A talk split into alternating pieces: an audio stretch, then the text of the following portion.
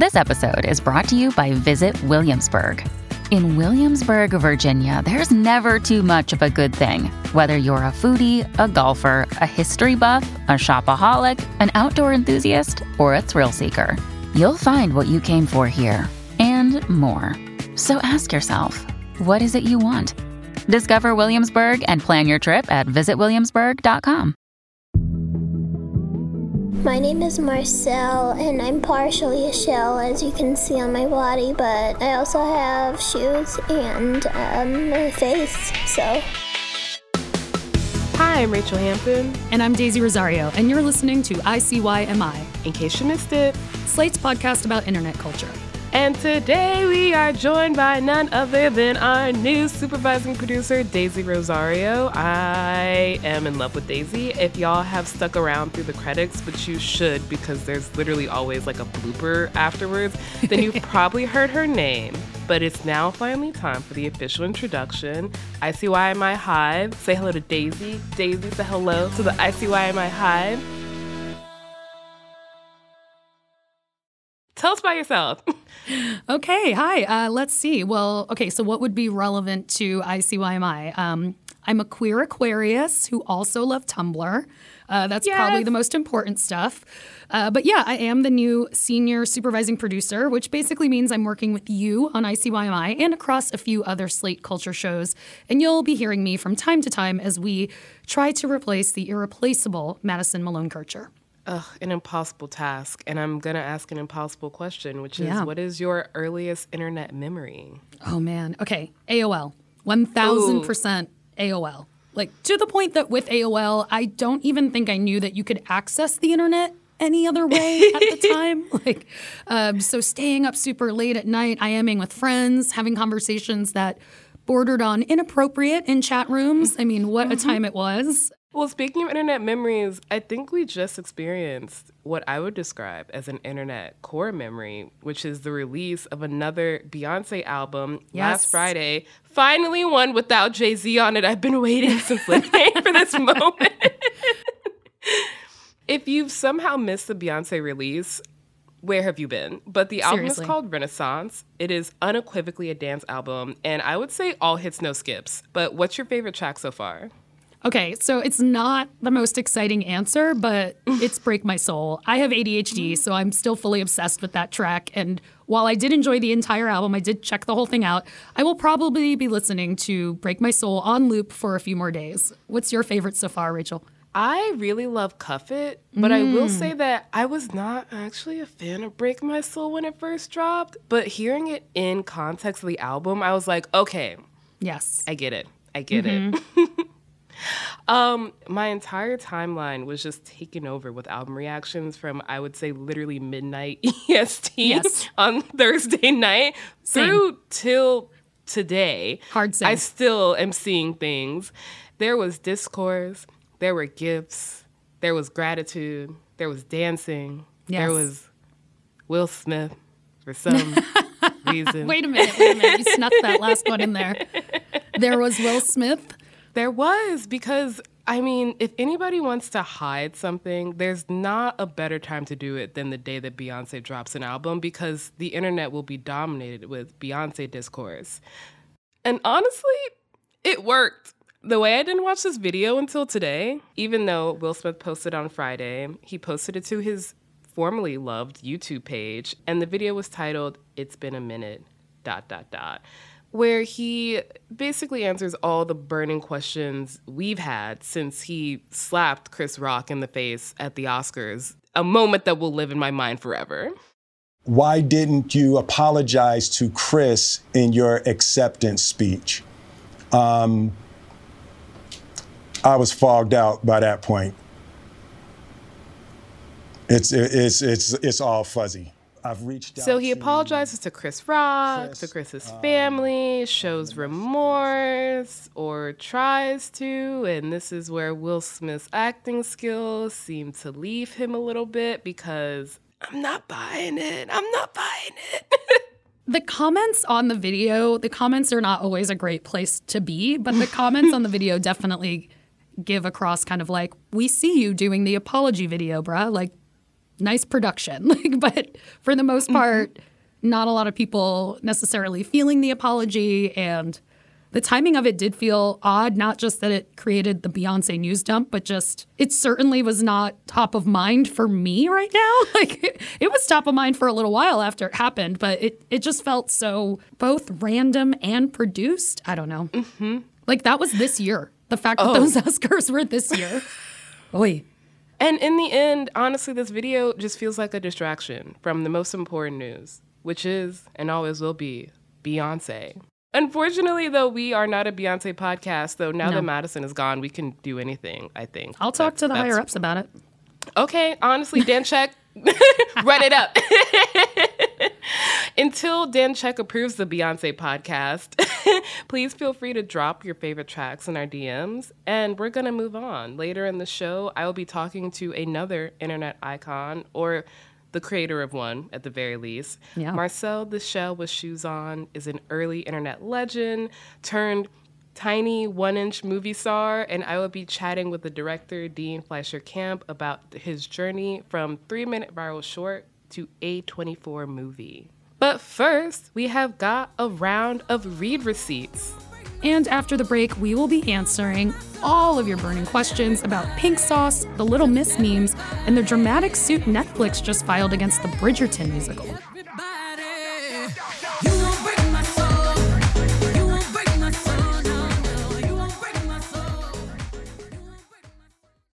Tired of not being able to get a hold of anyone when you have questions about your credit card? With 24 7 US based live customer service from Discover, everyone has the option to talk to a real person anytime, day or night. Yes, you heard that right. You can talk to a human on the Discover customer service team anytime. So the next time you have a question about your credit card, call 1 800 Discover to get the service you deserve. Limitations apply. See terms at discover.com/slash credit card. Hey, it's Kaley Cuoco for Priceline. Ready to go to your happy place for a happy price? Well, why didn't you say so? Just download the Priceline app right now and save up to 60% on hotels. So, whether it's Cousin Kevin's Kazoo concert in Kansas City, go Kevin, or Becky's Bachelorette Bash in Bermuda, you never have to miss a trip ever again. So, download the Priceline app today. Your savings are waiting. Go to your happy place for a happy price. Go to your happy price, Priceline. This episode is brought to you by Progressive Insurance. Hey, listeners, whether you love true crime or comedies, celebrity interviews, news, or even motivational speakers, you call the shots on what's in your podcast queue, right? And guess what? Now you can call the shots on your auto insurance too. Enter the Name Your Price tool from Progressive. The Name Your Price tool puts you in charge of your auto insurance by working just the way it sounds. You tell Progressive how much you want to pay for car insurance. Then they'll show you a variety of coverages that fit within your budget, giving you options. Now, that's something you'll want to press play on.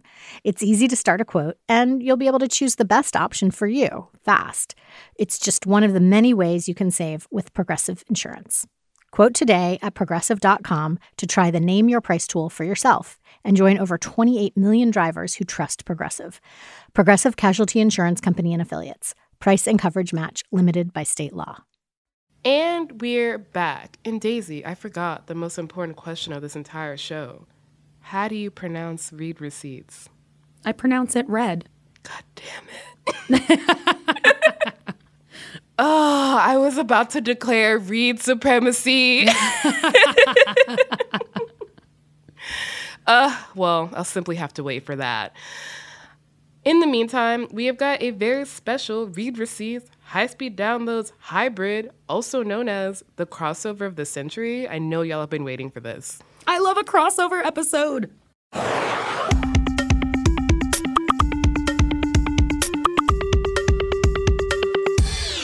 I want to see the receipts. In case you missed it, High Speed Downloads is a segment where we each have 60 seconds to summarize some wild trend, story, or piece of internet ephemera. And bringing in the read receipts part of it, today's high speed downloads are inspired by questions that we have gotten from y'all. First up, we have gotten perhaps the most asked for topic we've had on the show since Bama Rush Tok, which is coming back soon. Keep your eyes out, y'all.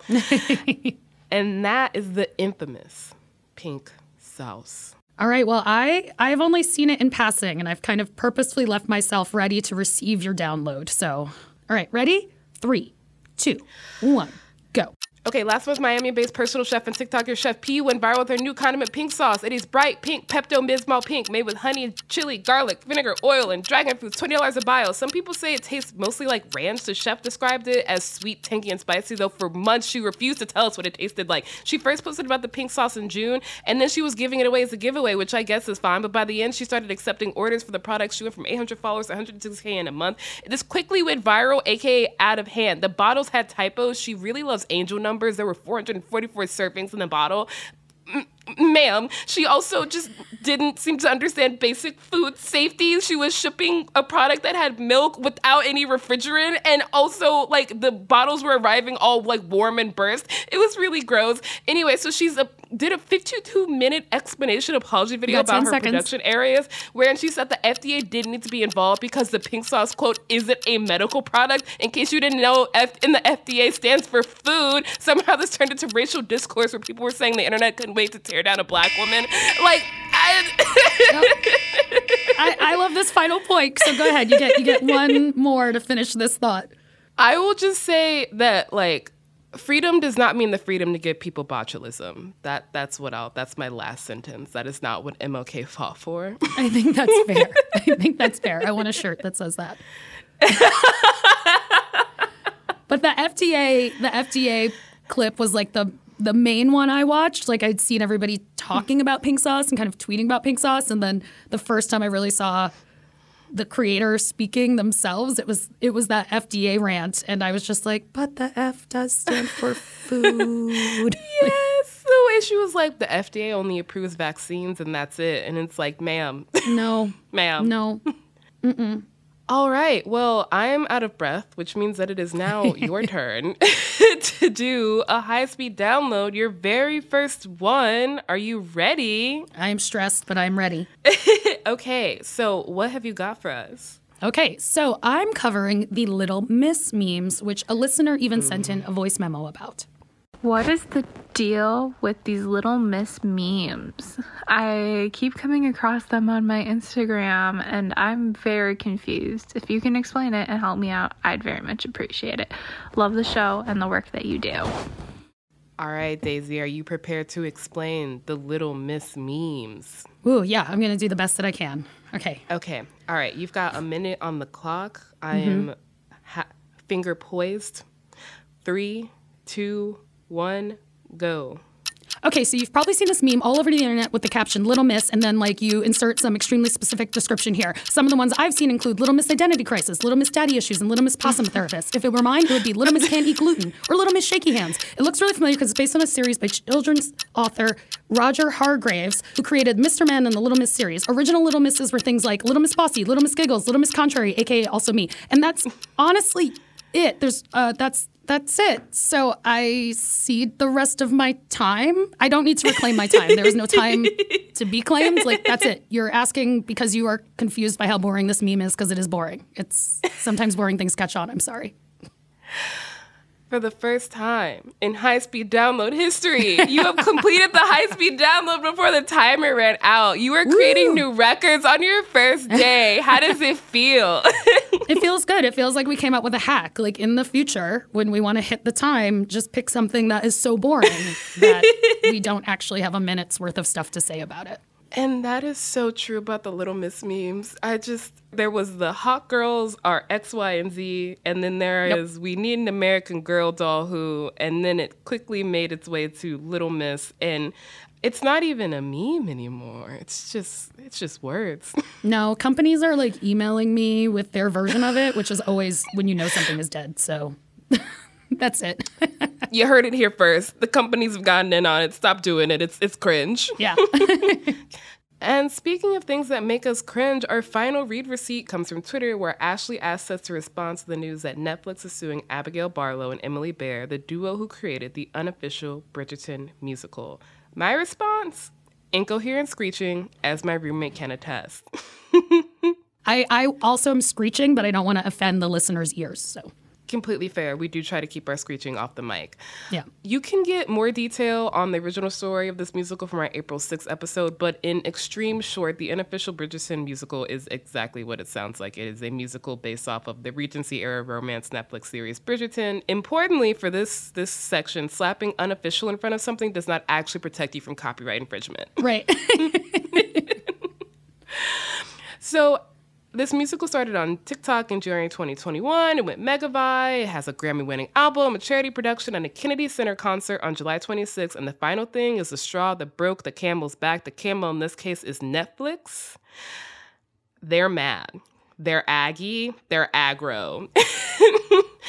Before we get into like the barn burner of a complaint that Netflix filed, I'm gonna get on a quick nerd soapbox and say Fan works are not inherently copyright infringement, and we have talked about this in multiple episodes, including that April 6th one on Bridgerton. There are three places where Barlow and Bear fucked up using dialogue directly from the show, doing the Kennedy Center production, and assuming that because Netflix chose not to sue them at any point in the past, that Netflix would continue to not sue them. That's not true. right. not being sued in the past is not a sign of no being sued in the future. Mm-hmm. Mm-hmm. So let's get into the complaint. Thank you to my roommate who downloaded this for me from Pacer. Um, importantly, this is a complaint filed by Netflix, which does not mean that these are indisputable facts. If this goes to trial, there'll be discovery, and that's where the fact finding happens. That being said, the first line in this complaint that made me gasp is, quote, in attempting to defend their client's blatant infringement, Barlow and Bear's attorneys have now taken the position that they somehow do not need a license because Netflix did not file this lawsuit sooner. That is not how copyright law works. Let me confirm that is not how copyright law works at all. The fact that they included that in the complaint, just that's not how copyright. it's not oh how that gosh. works. So Netflix basically alleges that Barlow and Bear repeatedly assured Netflix since 2021 that there would be no stage performances of the musical beyond a charity production that Netflix said it didn't approve, but that it would not get in the way of. And that makes sense. Like, you know, having dealt with things like this in the past, if it's not being done for profit and it's only being done once, then sure, a company like Netflix might go, okay, no harm, no foul on this one. But again, not a sign for the future. Yeah, no, exactly. And apparently, Barlow and Bear were allegedly super open about that charity production, keeping Yeah. Netflix updated on the production schedule and the delays. But they didn't tell Netflix about the Kennedy Center performance until a month beforehand. What? Yeah. And that seems to be what the complaint is largely revolving around, which is that any live, ticketed, non charity production of the unofficial musical directly competes with the live Bridgerton experience offered by Netflix, which is basically like going to medieval times but make it Regency and you also get to wear like a beautiful gown. Ooh. Yeah, it it seems super fun from what I've seen, and it's been happening in multiple cities, including DC. The same night that Barlow and Bear were staging their unofficial musical. That is wild. And I mean, mm-hmm. okay, I didn't watch Bridgerton, so I haven't gone, but boy, did I get targeted ads about this like Bridgerton experience in DC. Mm-hmm. Like, there's no way they couldn't have known that that mm-hmm. part was happening. and apparently, before Netflix had also offered Barlow and Bear a license that would make this live performance at the Kennedy Center and an upcoming performance at the Royal Albert Hall in London completely legal. And Barlow and Bear were like, no, thank you. We don't want it. So it's not entirely clear what's going to happen next. Netflix is asking for both damages and an injunction against Barlow and Bear, which means that they cannot stage anything else. And theoretically, the two parties could settle out of court. This could also go to trial. It's really too soon to tell, but we will keep y'all updated because I love a court case. But speaking of things that started on the internet before jumping to a completely different medium, we have an interview coming up with Dean Fleischer Camp, who is the director of the new film Marcel the Shell with Shoes On. Marcel the Shell began way back in 2010 as a series of online videos that were created and written by Dean and Jenny Slate, who voices the titular Marcel. I remember loving those little videos. They're so cute. Like, I mean, the character's really cute, but they're just very simple in what the idea is. They're so fun. They are. And that really carries through the movie, which is incredibly sweet. And this really lovely meditation on community and grief, which is not what I expected when I saw this was going to be made into a movie. yeah, probably, right? but it does mean that I'm super excited to be back with Dean after a short break.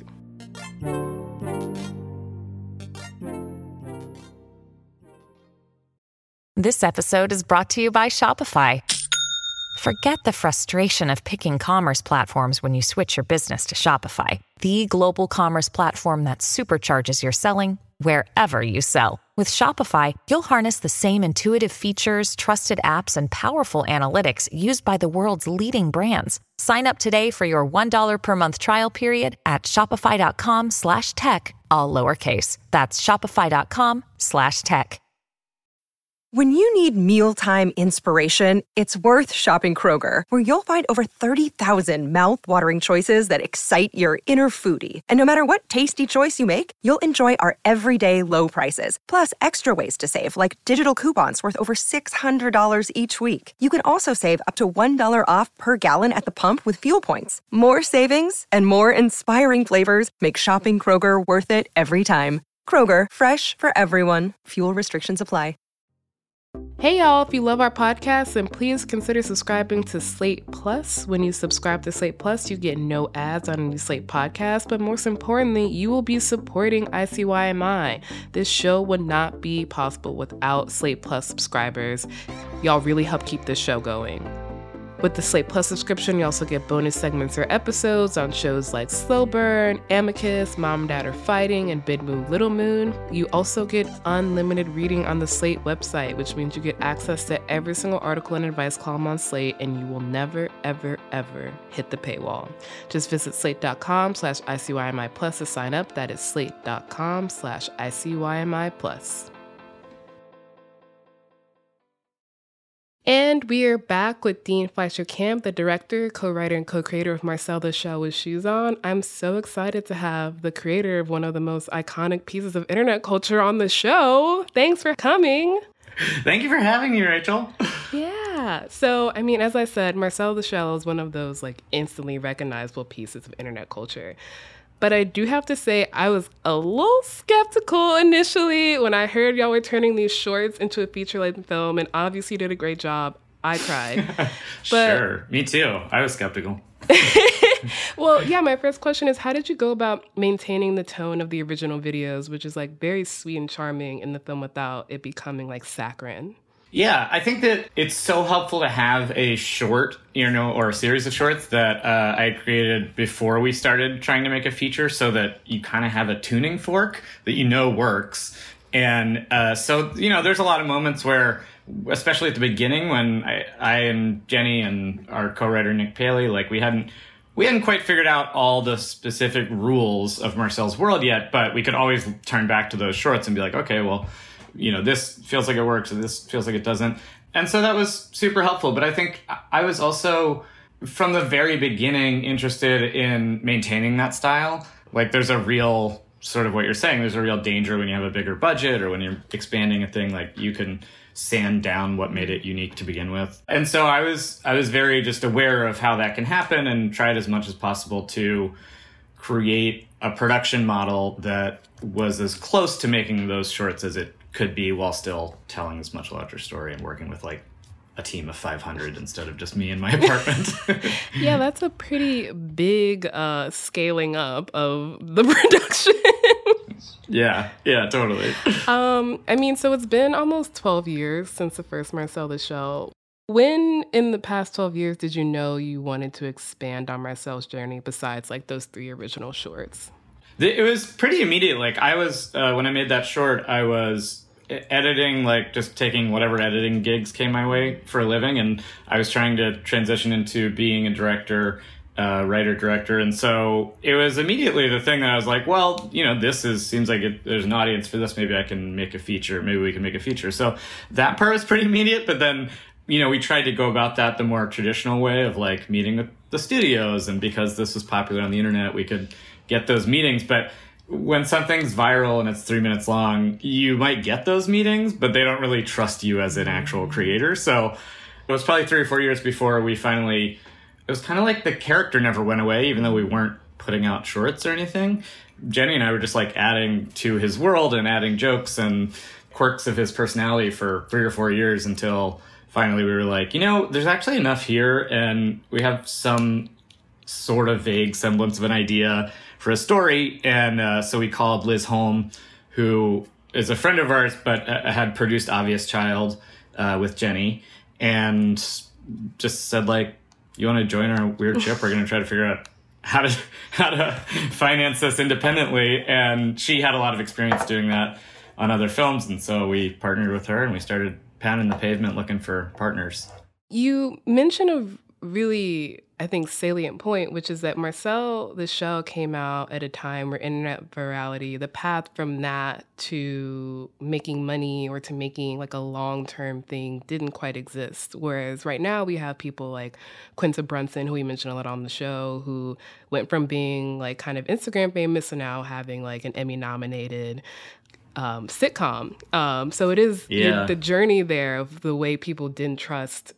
I don't know if I'd say call y'all influencers, Yeah. but like the kind of creator economy, like that's really interesting. Yeah, it was hard. I mean, I don't think there was like an established way to make money off of a viral video back then. Maybe there still isn't. I, I'm probably pretty out of touch with how creators who were where I was 12 years ago were doing that. But now it does seem like there's much more of sort of a beaten path where it, from, you know, people have developed things from the internet into TV shows successfully. So it seems a little more reasonable or it has precedent. Whereas I think when we were taking this character around, they were like, well, it's a the internet and and mainstream entertainment existed totally separately. And it was just like, how could we ever make a TV show? It's a three minute video. Yeah, it's really interesting because it's like even a few years after y'all, you have Issa Rae who started with Awkward Mhm. Black Girl and then became Insecure. Like even just a few years after Marcel came out, like that path was more well trod. Yeah, we were. I remember a moment which seems so insane now. I submitted Marcel to film festivals, and it didn't get into most places. But I got emails from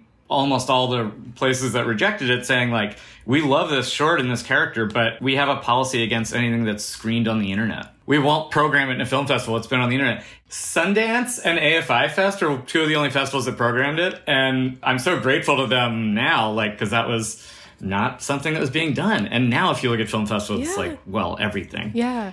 Wow, that really, I mean, the past 12 years, I mean, that kind of goes to my next question, which is like the internet has changed a lot in the past 12 years.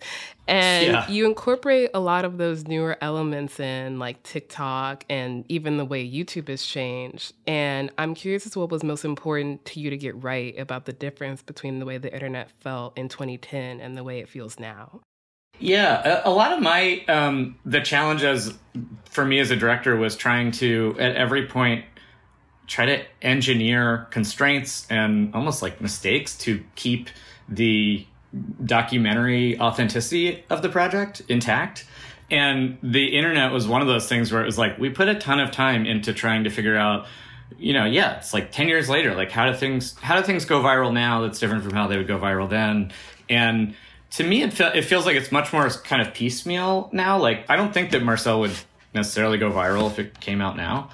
And I definitely don't think that I definitely think that even if it did, it wouldn't have led to all those people watching a full 3 minute short. It would get chopped and screwed and pieced out into gifs or remixes or t- it would you know if you even started on youtube it'd maybe find success on tiktok and back then there was like two video sharing platforms and people if something went viral you all were directed to like the exact same link Yeah. and watched the exact same thing and um, i think that that really prioritizes or benefits the filmmaker Mm. and not the platform as much and now I think with it being so fractured, it really just benefits the platforms. Like your favorite meme or your favorite video clip or whatever, you might not even be able to track down who made that.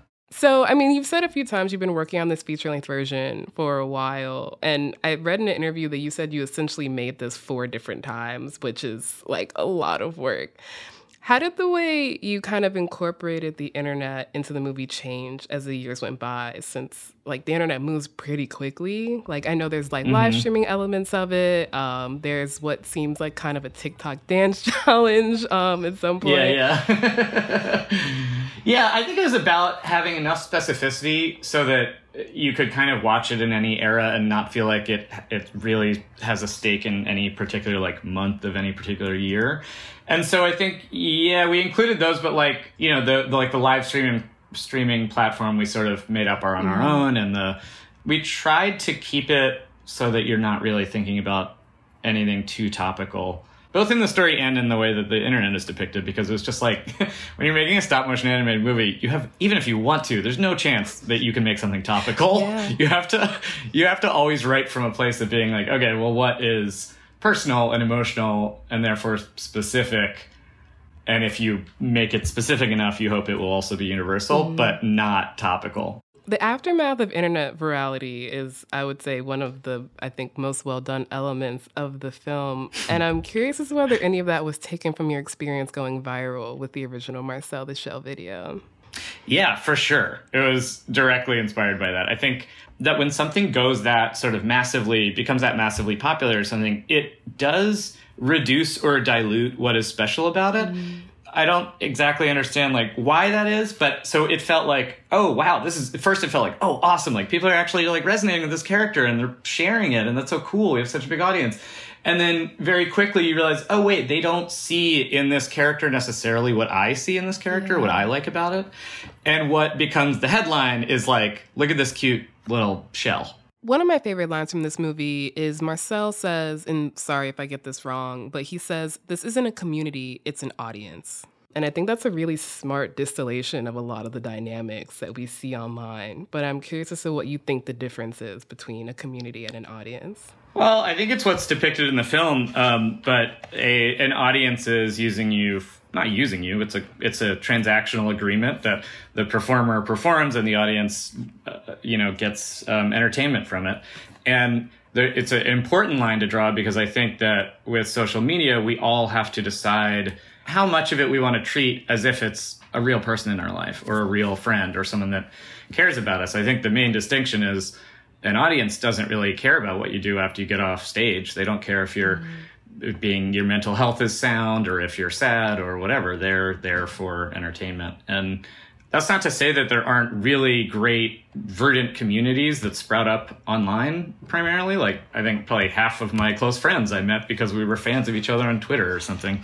But I do think that it's an important distinction that we draw, especially since social media companies sort of incentivize you to live your life more online than anywhere else. Yeah, yeah, and given the past like two years. yeah, yeah, yeah, totally. And you can, you know, like you get there's a complexity to the exchange in a real relationship that uh, you don't get from an audience performer relationship. Yeah. What's, I guess, one thing you want people to take away from this movie about the way we interact online? You hear people say this all the time, and it always rings a little bit false to me because it seems to ignore the nuance of our differences or something. But I hope that people are more empathetic walking out of it. I think that movies are primarily like empathy machines where, you know, you sit in a dark room and pretend you're someone else for two hours. I hope people walk out of it with a change, a change of pace, just in uh, at least for however long that lasts or is useful to them. Because the internet, you know, is constantly beating that drum of like faster, faster, faster. Yes, yes, yes, it is very much. I mean, speaking of faster and endless replication, what's next for Marcel? Mm. Well, Jenny and I are, you know, excited about, you know, how it's doing and how it's especially like reaching new audiences that weren't aware of the short is really cool. And I don't know what's next, but I think we're I think we're gonna I hope we continue to tell his story and in the same kind of thoughtful, patient way that we have been, or that we did with this film. So, in another seven years, it'll be Marcel too. Yeah, yeah, yeah. Talk to you in 2029. Okay, cool, great. I will put it on my calendar. I don't know what I'll be doing in 2029, but I will be there. um, well, thank you so much. This was really great, and thank you for making an incredible film. oh, thank you. That's so nice. Oh, um, thank you for having me. This is such a fun chat. Ooh, fun, Rachel. Did you enjoy talking to Dean? I did. He was great. He was super game to talk about TikTok, which I really loved. Um, we got to talk about our fave Quinta Brunson, which is always an amazing moment on the show. A true queen. I just think it's this great reminder of how much creators online were just fully not embraced for the longest time. And like some are still not, but boy, has the business around a lot of it changed. And I can't wait to see what else comes out of that pathway. Yes, who will be the next great creator? Who will be the next Marcel the Shell with shoes on? Whoever it may be, you'll probably find out about them on this show.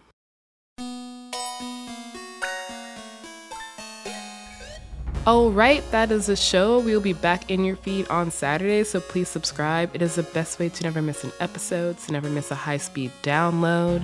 Please leave a rating and review on Apple or Spotify. Tell your friends about us. Tell your one inch shells about us. You can follow us on Twitter at ICYMI underscore pod, which is also where you can DM us your questions like, What is pink sauce?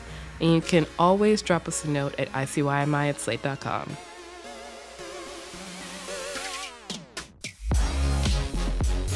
ICYMI is produced by Daniel Schrader and Rachel Hampton. Our senior supervising producer is me, Daisy Rosario. Always awkward when that happens. And Alicia Montgomery is Slate's VP of Audio. See you online. Or at the Kennedy Center. Incoherent screeching, as my roommate can attest. we'll be right out. We had to walk in. Yeah.